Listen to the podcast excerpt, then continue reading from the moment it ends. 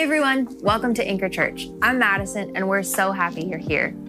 At Anchor Church, we love helping you develop your unique spiritual giftings and grow in your relationship with God.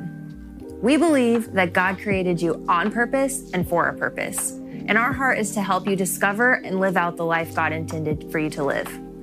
If you're joining us online, don't forget to subscribe and turn on the notification bell so you can know every time we go live. Also, text the number on the screen for prayer or to get connected. If you're here in person, you'll find our welcome card and our prayer card located in the seat back in front of you. Please fill those out so we can get to know you or pray with you. Bring your welcome card out to the Connect Center after service and we'll give you a gift card for coffee on us. Prayer is such a big part of our spiritual life. It's so important in helping us to level up. Last week, we started 21 Days of Prayer, and we handed out our Choose Joy prayer journals. If you didn't get a chance to grab one, head out to the Connect Center after service or email us at hello@myanchor.church, and we'll get one to you. We're also holding a daily prayer room on Zoom from 7 to 8 a.m. Make sure to download our app for all of our 21 Days of Prayer resources. If you find yourself struggling to pray or you'd like to know more about it, we're also starting a recurring prayer class with Pastor Tammy. It's starting next Sunday during the 9:15 service in our Growth Track room. Alongside prayer, we know community can serve as the tangible representation of God's presence surrounding us and supporting us as we walk through life. Separation from people was never God's intention for us, and the loss of a loved one can plummet us into deep places of despair and hopelessness. If you're walking through life after loss, you don't have to grieve alone. We host grief share meetings here on Fridays from 5 to 6:45 p.m., starting January 21st. If you missed anything we just said, text the number on the screen or come out to the Connect Center and we'll answer any of your questions. With that, let's get ready for the message. Take out your notes and let's welcome Pastor Rob to the stage. Hey, how's it going? How's everybody doing? You brave coming out in the storm, the COVID storm. Welcome. So, and by the way, you've come out on one of the most beautiful days ever. Anybody with me on that? I just want to look in the camera and welcome all of our folks joining us online. I know I have friends, the church has friends all over the world. Can I just say, and we love our online family, but today, because I know one of my friends is deep into snow. In fact, he showed a picture of me shoveling snow the other day, and he says, all it is ice.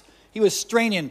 Can I look into in the camera, Arnold, and say it is the killer day here in Hawaii? Nay. Sorry to make you feel bad. But yeah, we welcome you, our beautiful online family. Welcome. If you need a prayer journal like we were just talking about, make sure that you pick one up as you leave or email us if you're online. We'd love to get you to give one. Let me tell you the genesis of this journal, because I want to take the Anchor family on a journey this year.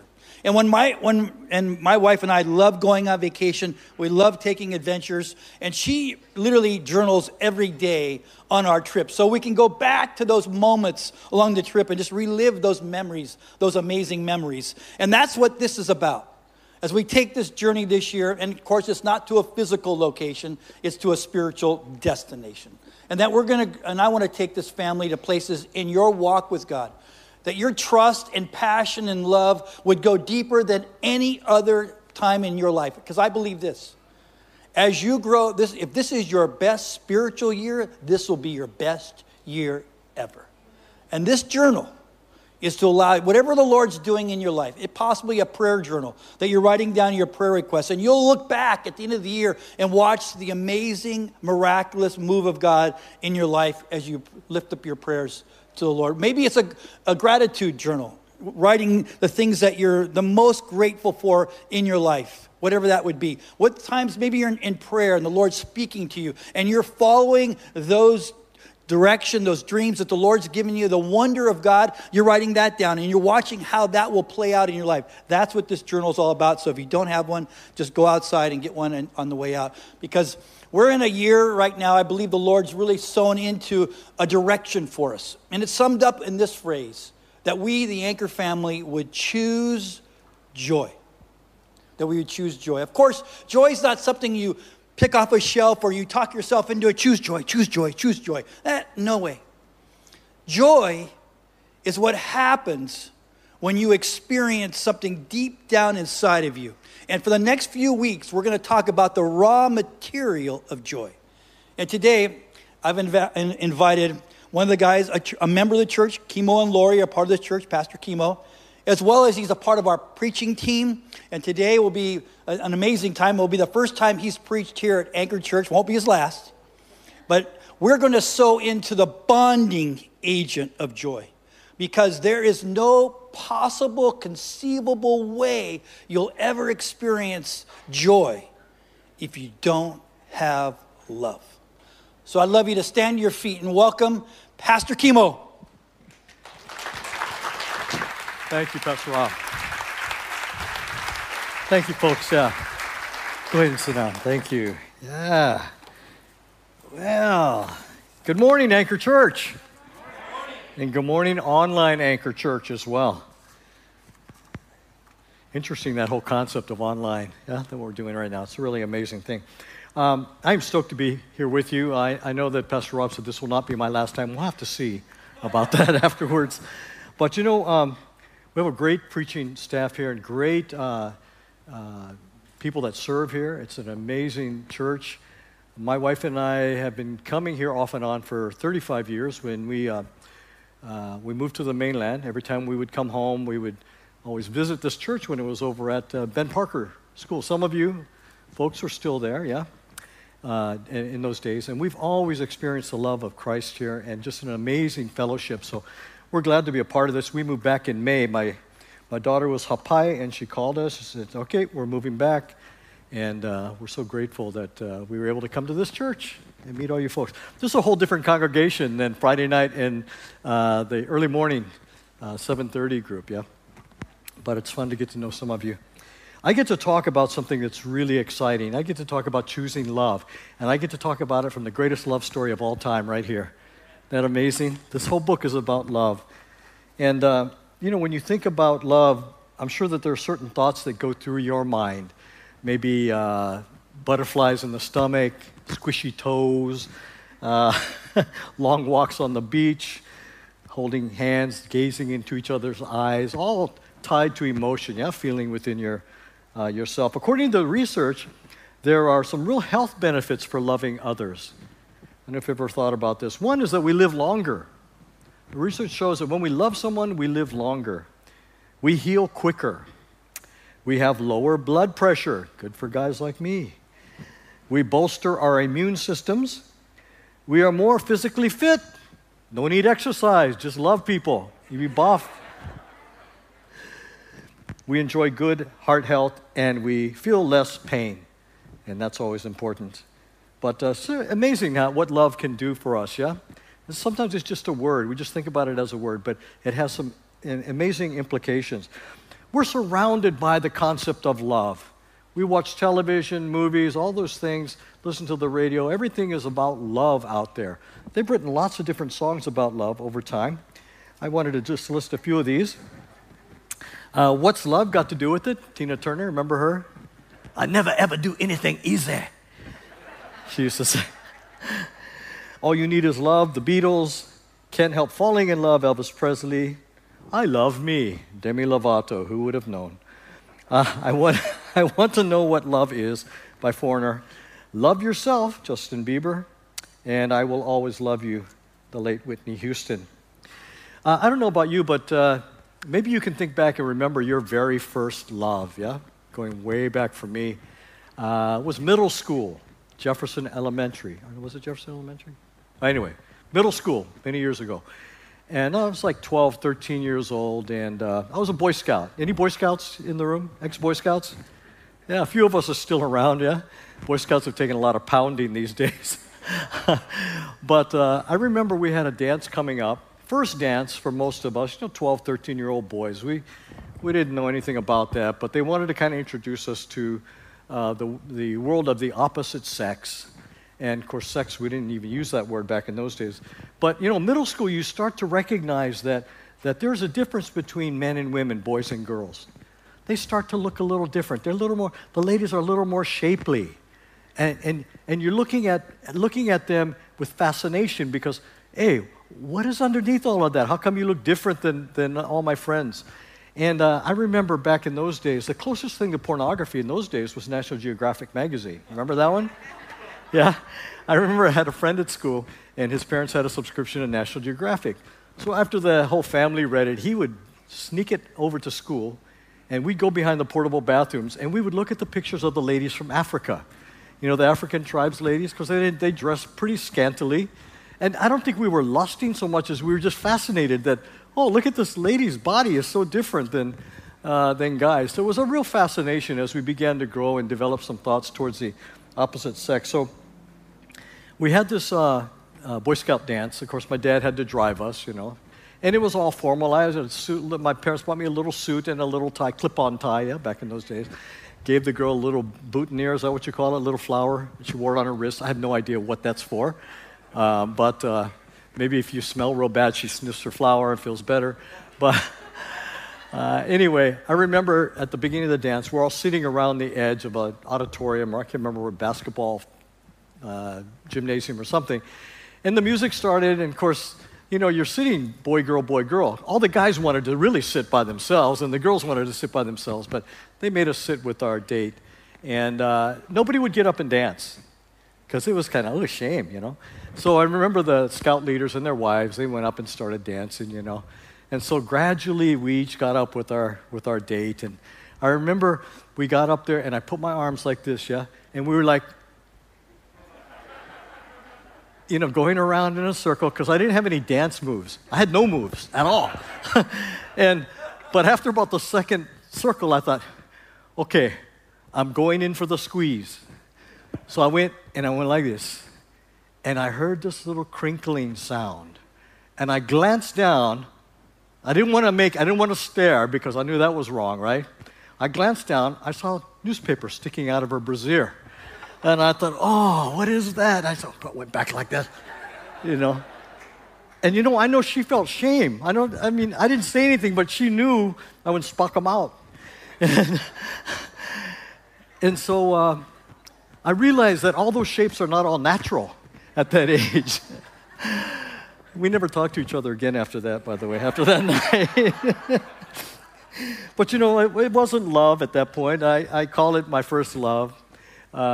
My wife always says when I bring it up, she said, and she was ugly. Yeah. I agree, baby, if you're watching this, yes, she was ugly. But, you know, we're faced with lots of choices in life right now, and God has really wired us to love someone or something. It's just part of the way we are. It's the way God designed us. But because of that, there are a lot of substitutes that we can end up loving. Cars and surfboards and hairstyles and makeup and whatever it is. We all had these certain loves that we kind of grew up with over time, and we still hang on to stuff like that. But the problem is these are substitutes for the love that God wants us to experience, yeah? And over time, those things can bring heartache and disillusionment. They're not the lasting love that God wants. And when we love God and God loves us, it brings really great joy. And we're going to talk a little bit about that as we go forward. So what does the Bible say about love? What does the Bible say about love? Let's go ahead and see if we can get there. To love is a choice. To love is a choice. Matthew 22 says, in response to a question from a teacher of the law, Jesus replied, you must love the Lord your God with all your heart, all your soul, and all your mind. This is the first and greatest commandment. A second is equally important. Love your neighbor as yourself. Well, I remember the first time I saw this, I saw the word must, and I just recoiled because I was kind of a rebellious kid, like maybe a couple of you were in this room, yeah? And I see that word must, that means, oh, that's a command. That's an obedience issue. And you must make your bed in the morning. Just reminded me of all that stuff. You know, you must eat your vegetables, yeah? And so naturally, it's not a natural response for me to must love God, love someone else. The Bridgeway Bible Commentary says, the fact that people are commanded to love shows that love is primarily a matter of doing, making a choice, not a feeling. It is an attitude of loyal obedience that governs a person's mind, will, and emotions. The teacher of the law immediately saw that such a requirement as this was greater than all the requirements of the sacrificial system of the Old Testament. He realized that God required change within people's hearts more than formal obedience to ceremonial love. You see, love is more than a feeling. It's more than a feeling. It's a choice that we make.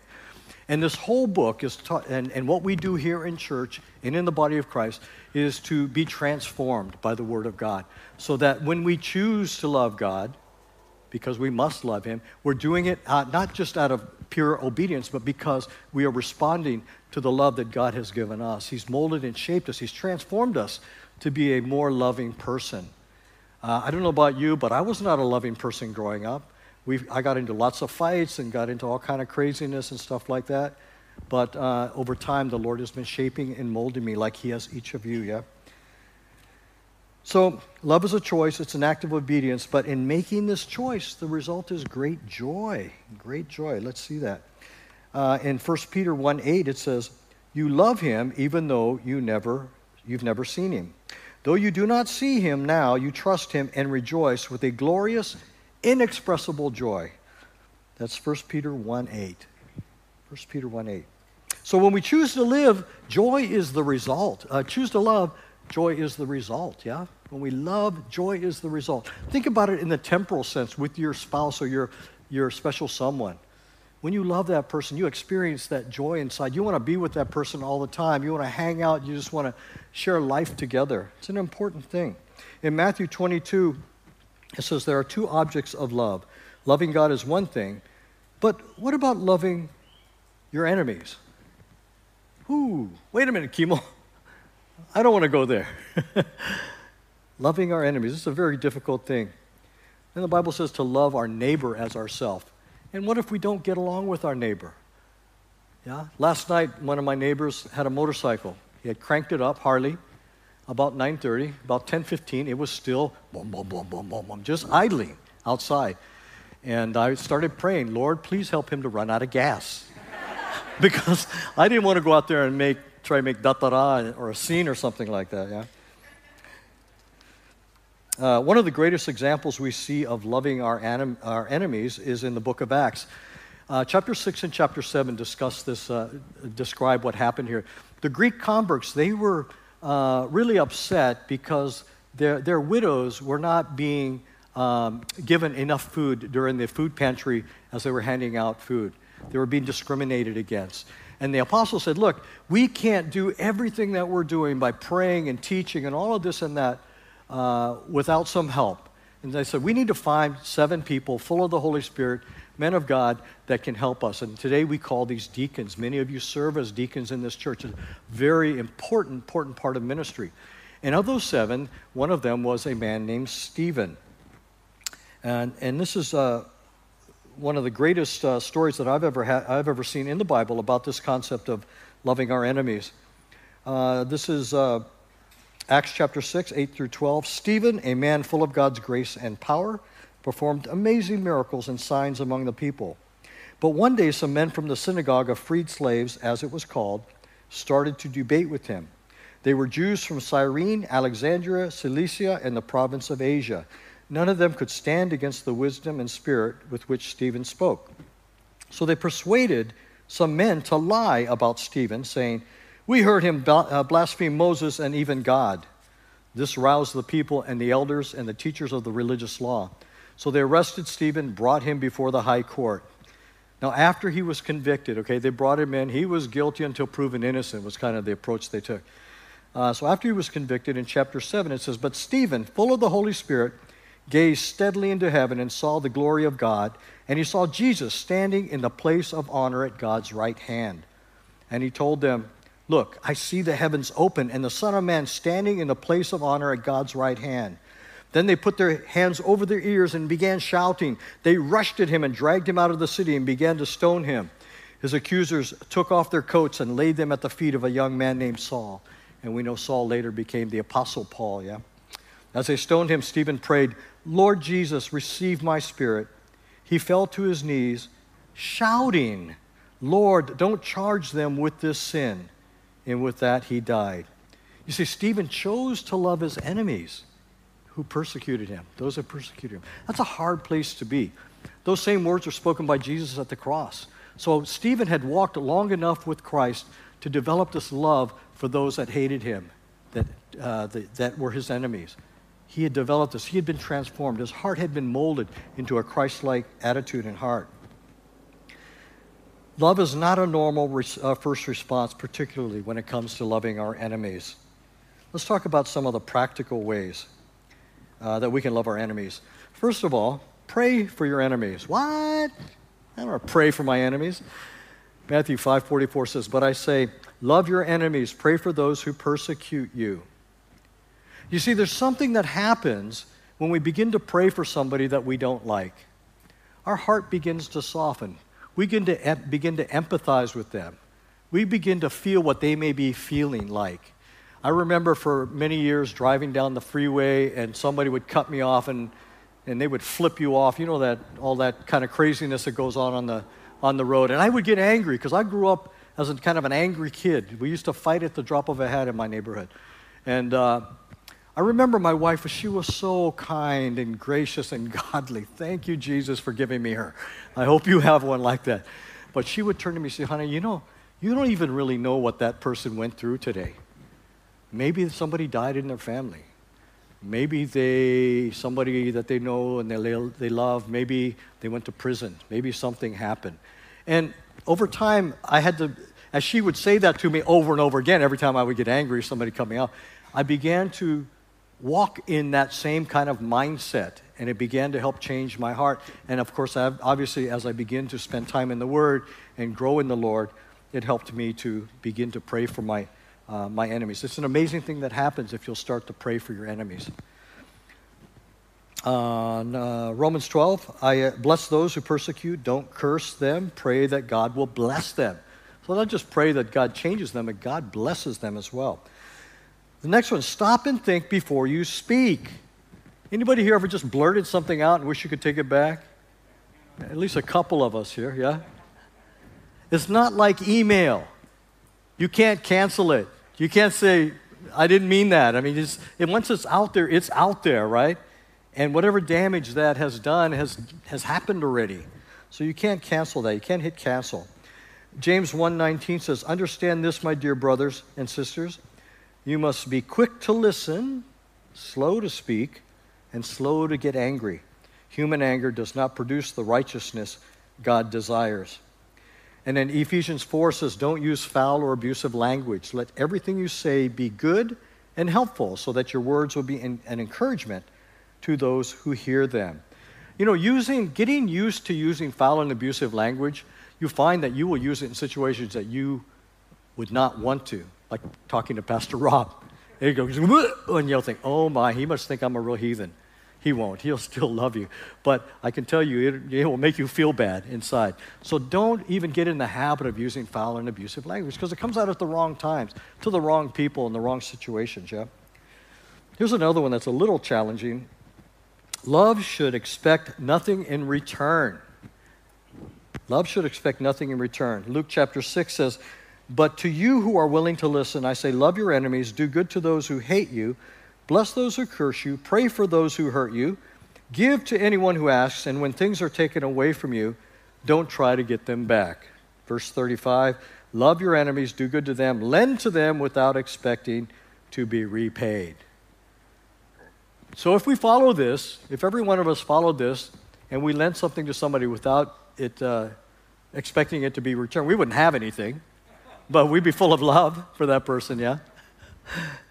It's a real challenge. I would say this. If there are things that you really, really love and don't want to lend, don't do it.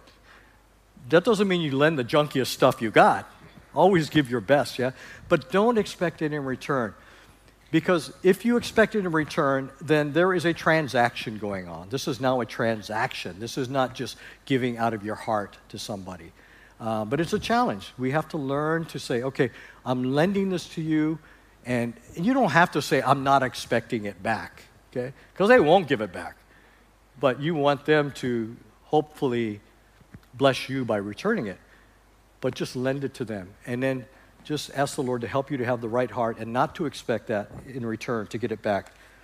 You know, sometimes we see love as a transaction, yeah? Marriage is a transaction. And, you know, the world says, oh, marriage is a 50-50 proposition. But I don't believe that. Because if it's 50-50, when you give your 50, you're expecting 50% back, right? So now there's an expectation. And when that person, for some reason, disappoints you by not returning that love in some form or fashion that you would prefer, now they've let you down. And then your heart begins to grumble, yeah? You start to develop hard feelings towards that person. This is one of the biggest problems I think we see in a lot of marriages today. My perspective is that it should be 100% proposition. Because if you give 100%, there's nothing else to give or nothing else to be returned, right? There is no concern for that. And men, if you will initiate something, most women will respond to that. That's kind of how we're wired, yeah? That's kind of how we're wired. So do good, bless, pray, give, love your enemies. You know, we've been talking a lot about the physical benefits, but let's look at some of the eternal benefits of love. Love increases our heavenly rewards.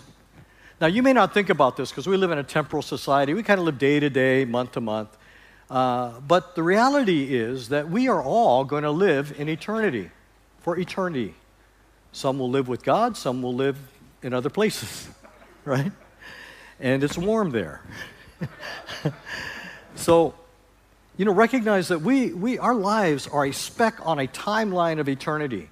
We have the 60, 70, 80, 90, 100, if you're from Okinawa, 110, 115 years to be introduced to God, to embrace His love, and to begin to live out your life in obedience to God.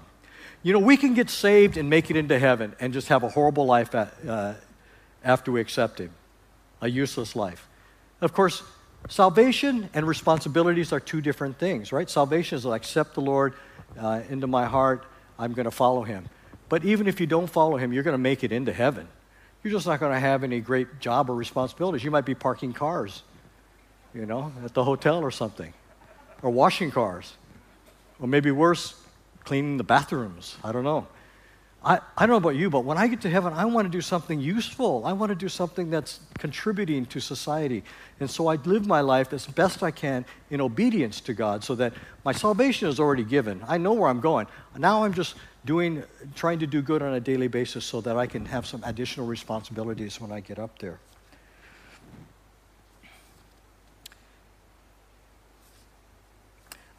Luke chapter 6 says, love your enemies, do good, and lend to them without expecting to be repaid. Then your reward from heaven will be very great. This scripture also says that God is kind to the unthankful and the wicked. You must be compassionate just as your Father is compassionate. You know, God loves His enemies. Christ died for the people who love Him as well as the people who hate Him. He didn't say, okay, you hate me, or you will hate me, or you will never love me. I'm not dying for you. He didn't do that. God loves those who are unthankful and wicked as well as those who love Him.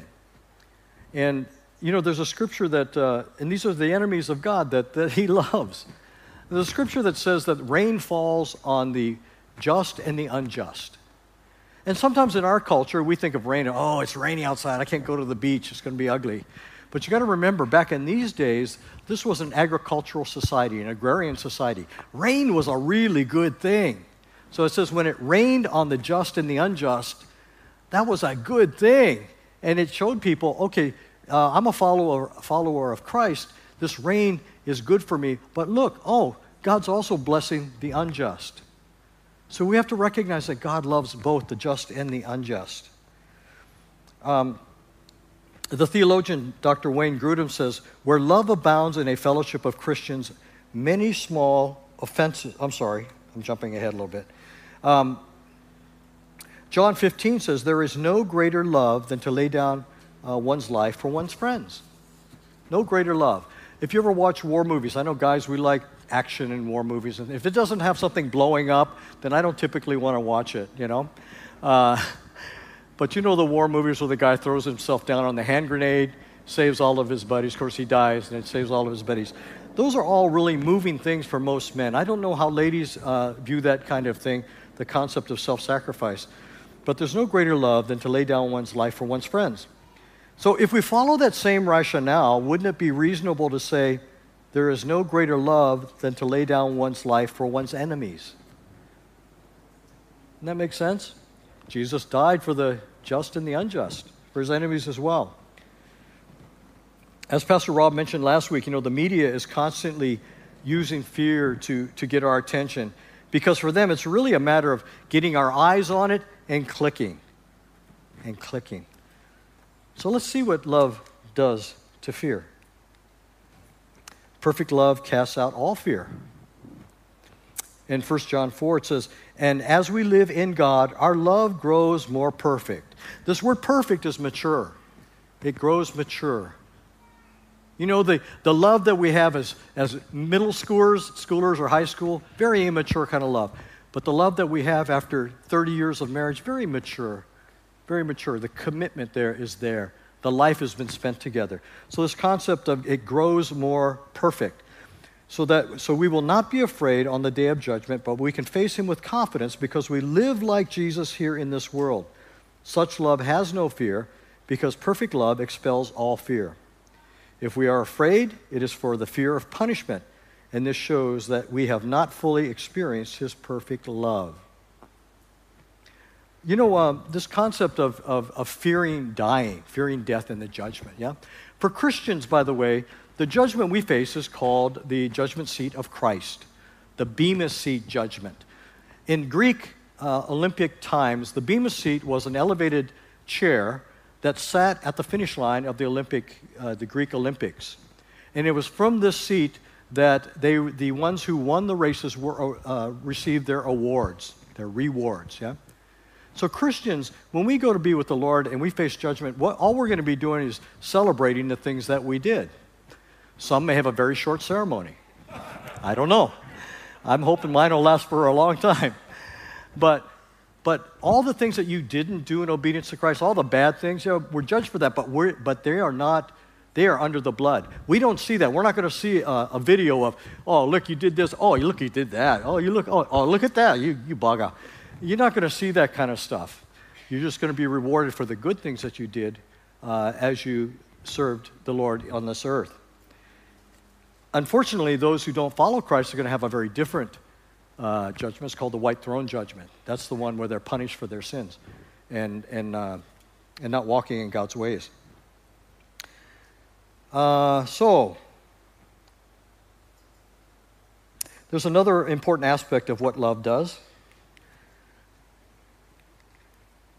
Love covers over a multitude of sins. 1 Peter 4 says, "Most important of all, continue to show deep love for each other, for love covers a multitude of sins." For love will cover a multitude of sins.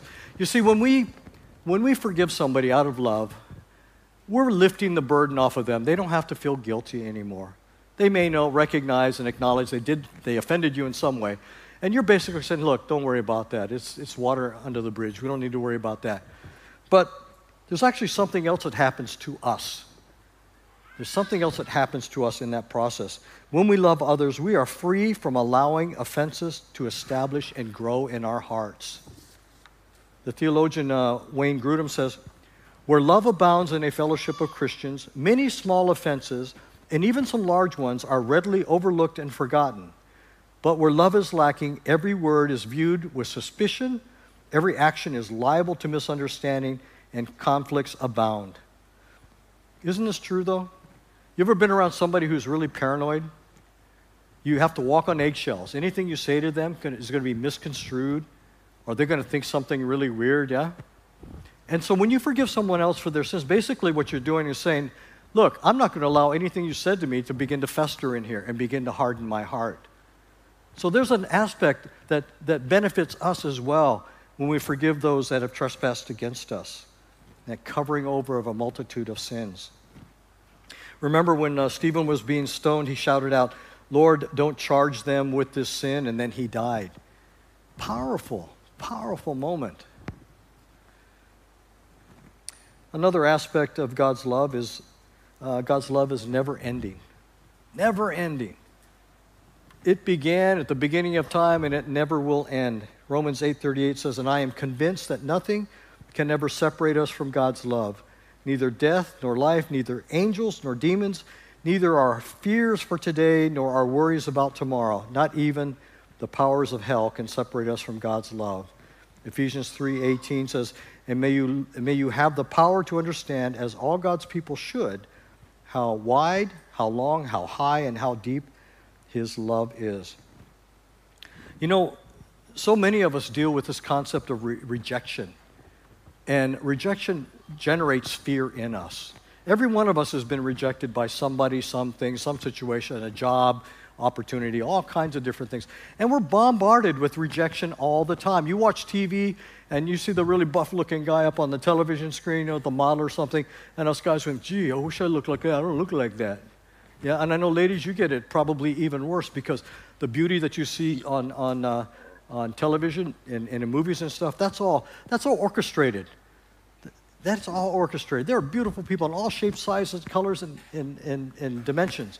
And yet, media tries to get us to look at this. And in looking at this and trying to embrace this, we feel that sense of rejection.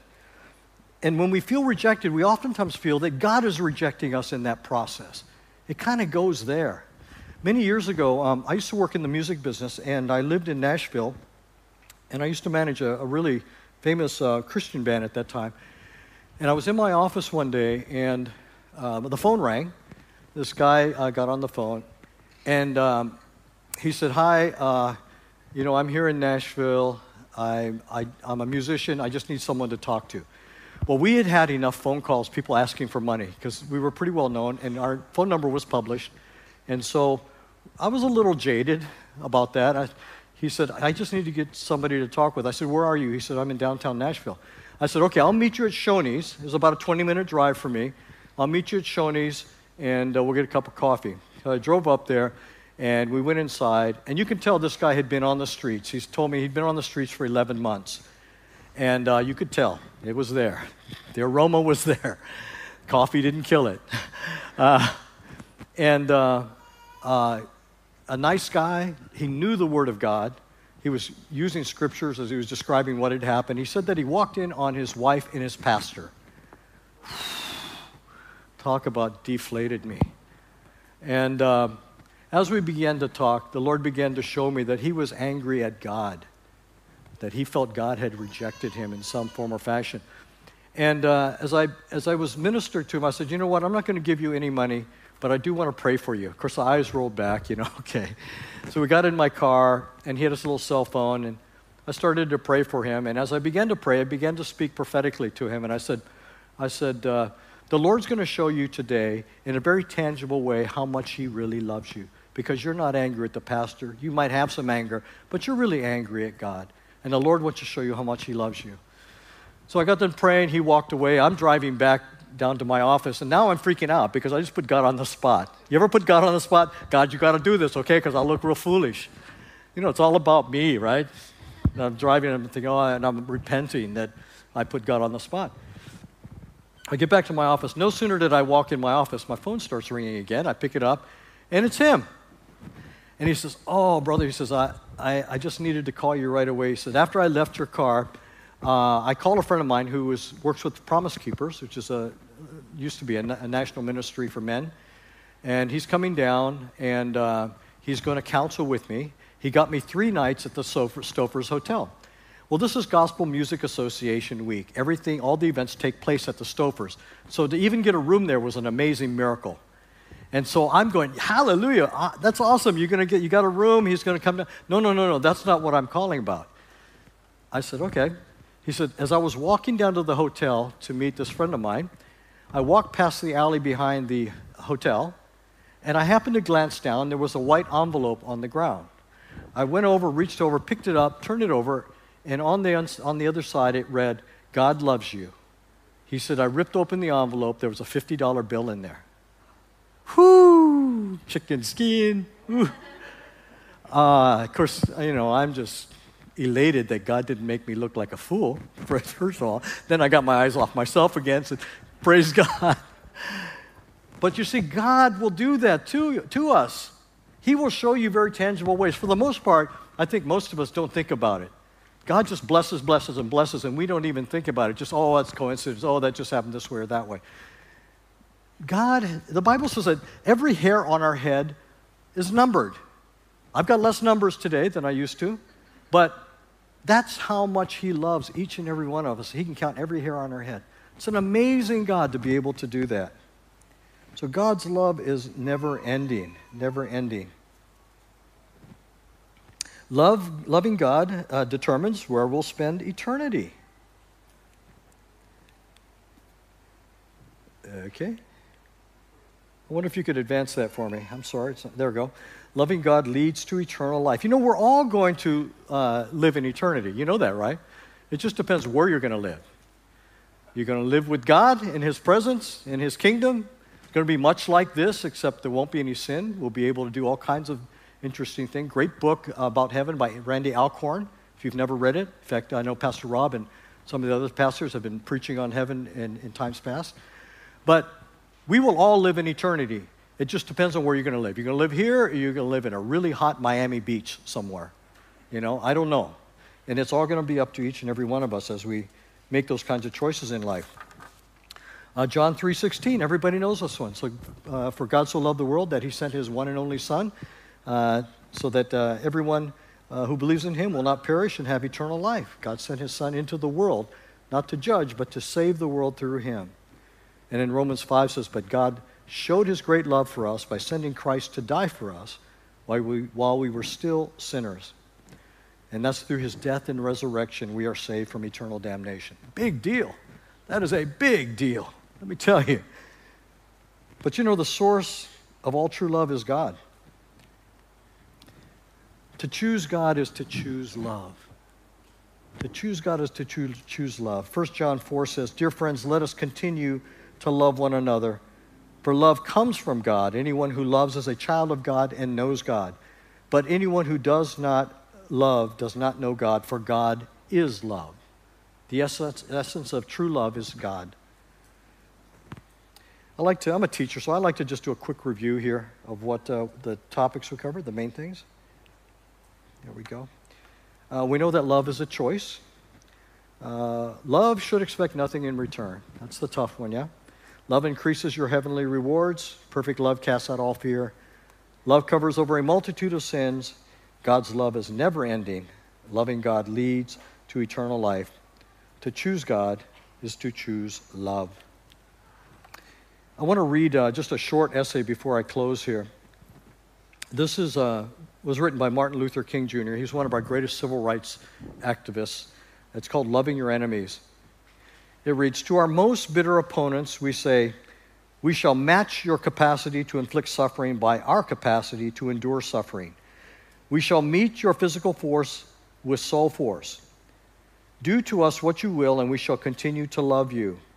We cannot, in all good conscience, obey your unjust laws, because non-cooperation with evil is as much a moral obligation as is cooperation with good.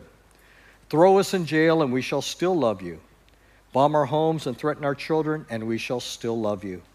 Send your hooded perpetrators of violence into our community at the midnight hour, and beat us and leave us half dead, and we shall still love you. But be ye assured that we will wear you down by our capacity to suffer. One day we shall win freedom, but not only for ourselves, we shall so appeal to your heart and conscience that we shall win you in the process, and our victory will be a double victory. Let me close this in prayer, okay? Let's bow our heads. And with every head bowed and every eye closed, I want to challenge some of you that came here for the first time. Maybe you've never experienced the love of God. There's a tugging at your heart. You're feeling something there. You're thinking, something is going on inside of me. Well, I can tell you that's the Holy Spirit. The Holy Spirit woos us to Him with His love. And if you're that person and you're feeling that tugging on your heart, I just want you to raise your hand. Just raise your hand. Nobody's looking. Just let us know. If you're out in the courtyard, raise your hand. If you're online, you can raise your hand, even if you're just the only one sitting there in front of the television set. That's okay. Just let us know. Yeah, thank you. Thank you. So just respond by agreeing with me in prayer, okay? Father, in the name of Jesus, what I heard today, I really want to embrace that love. I want to experience the love that you give to your people. And I come before you confessing the sins that I've had in my past, and I ask, Lord, that you become my Lord and Savior. Touch me today, Lord, with your love. Let me be a part of your kingdom, the body of Christ. Thank you, Father, for this great gift that you've given. And if you're one of those who maybe have drifted away from God, and for some reason you have put a lot of things in the place of loving God, they become substitutes, and you're feeling that empty spot in your heart right now, the Lord wants you to know that he's here for you. He loves you. He's ready to receive you back into fellowship. So if you're one of these, let's pray. Father, in the name of Jesus, there have been times I have drifted away. There have been times when I've not been as close to you as I want to be. I want that intimate relationship with you again. Help me, Father. Help me to lay down those things that have stood in the way of loving you as my first love. Help me, Father, to be that man or woman of God you've called me to be.